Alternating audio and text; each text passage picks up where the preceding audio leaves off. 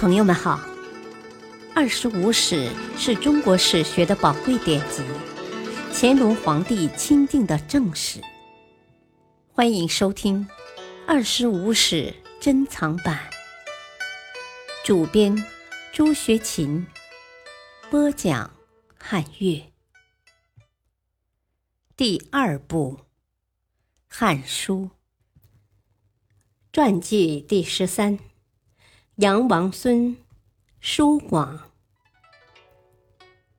杨王孙，汉武帝时人，好黄老无为，虚无之学，讲究养生，提倡裸葬、薄葬。他家有千金，生活富裕，活着时注意保养自己，世间好吃的东西，他都想方设法尝遍。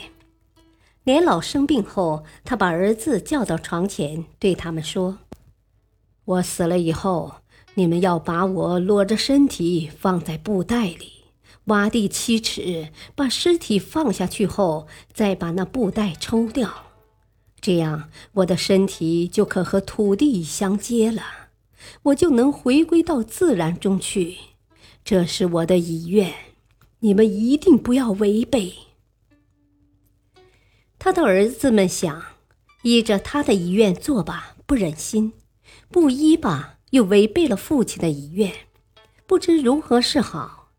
儿子们将此事告诉了父亲好友齐侯。齐侯写了封信来劝他道：“知道你害了病，本想来看望你，但因为要到雍地去祭祀，故不能来，敬请见谅。”但愿你保养身体，省去一些烦恼的事，进补一些好的药，使病能慢慢的好起来。听说你有遗愿要裸葬，我想死的人没有知觉，倒也罢了；如果有知觉，这分明是让尸体羞辱于地下嘛！将要赤身裸体去见你的先人。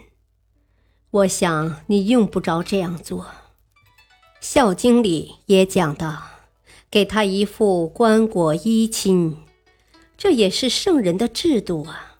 你何必固执己见？还是请你三思吧。杨王孙答道：“听说古时圣王因舍不得见他的双亲尸体暴露，所以定下了丧礼。”如今大家都超越了制度，丧礼搞得越来越隆重，毫无节制。我所以要裸葬，就是为了要矫正这世俗的弊病。厚葬实在对死人没有益处，是活着的人搞厚葬来炫耀自己，这实在是浪费钱财，糟蹋绸帛，使他们烂在地下。有的今天刚入土，明天就被人掘到，这和暴露尸骨于荒野有何两样呢？死是人生完结的一种变化，这好比东西还原一样，能够还复到原形。死也是一种归宿，一种变化。尸体埋在地下要腐烂，这是变化，是物体回归自然。这种回归在冥冥之中见不到形状，听不到声音，这才符合回归自然的真谛呀。现在有人搞厚葬，外表装饰的很华丽，并在众人面前夸耀。厚葬是把死者与自然隔离开了，使他不能复原，尸体不能变化，不能回归自然。我听说，精神是从天上来的，形体是从地上得到的。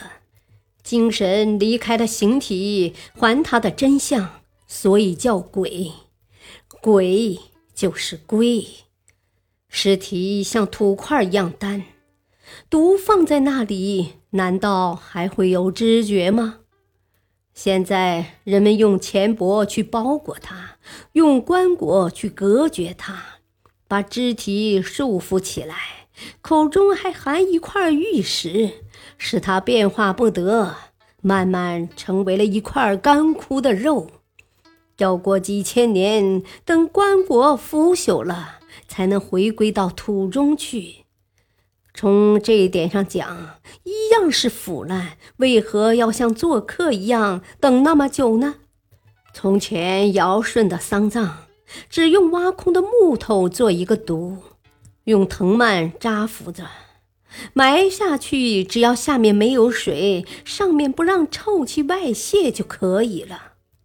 所以圣王活在世上被人尊敬，死了也容易埋葬。不肯去做那些功在无用的事情，不愿把财物消耗在没有名堂的地方。如今有人糜费了很多的钱财去搞厚葬，阻碍了他的回归，隔绝了他的还原。死的人不得知，活着的人又得不到什么，这又有什么意思呢？我就是不愿这样做。齐侯读罢他的信，觉得有道理。后来，杨王孙果然裸葬。舒广号仲翁，东海兰陵人，今山东苍山西南。他少年时就好学习，对春秋很有研究，在家教授学生，成绩斐然，仰慕他的人很多。有的还从老远的地方来拜他为师，后被朝廷征召做博士、太中大夫。感谢收听，下期播讲二，敬请收听，再会。